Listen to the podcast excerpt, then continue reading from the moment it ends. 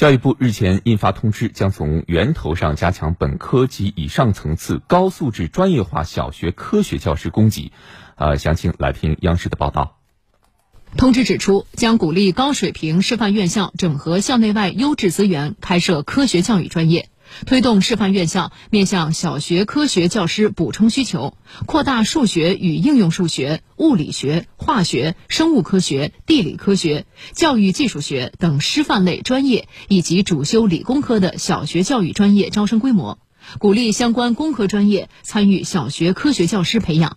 通知要求，优化小学科学教师人才培养方案，要着眼科技与教育发展趋势。立足科学教育的综合性，强化学科横向联系，鼓励学生辅修其他理工科专业或核心课程模块，拓宽专业基础；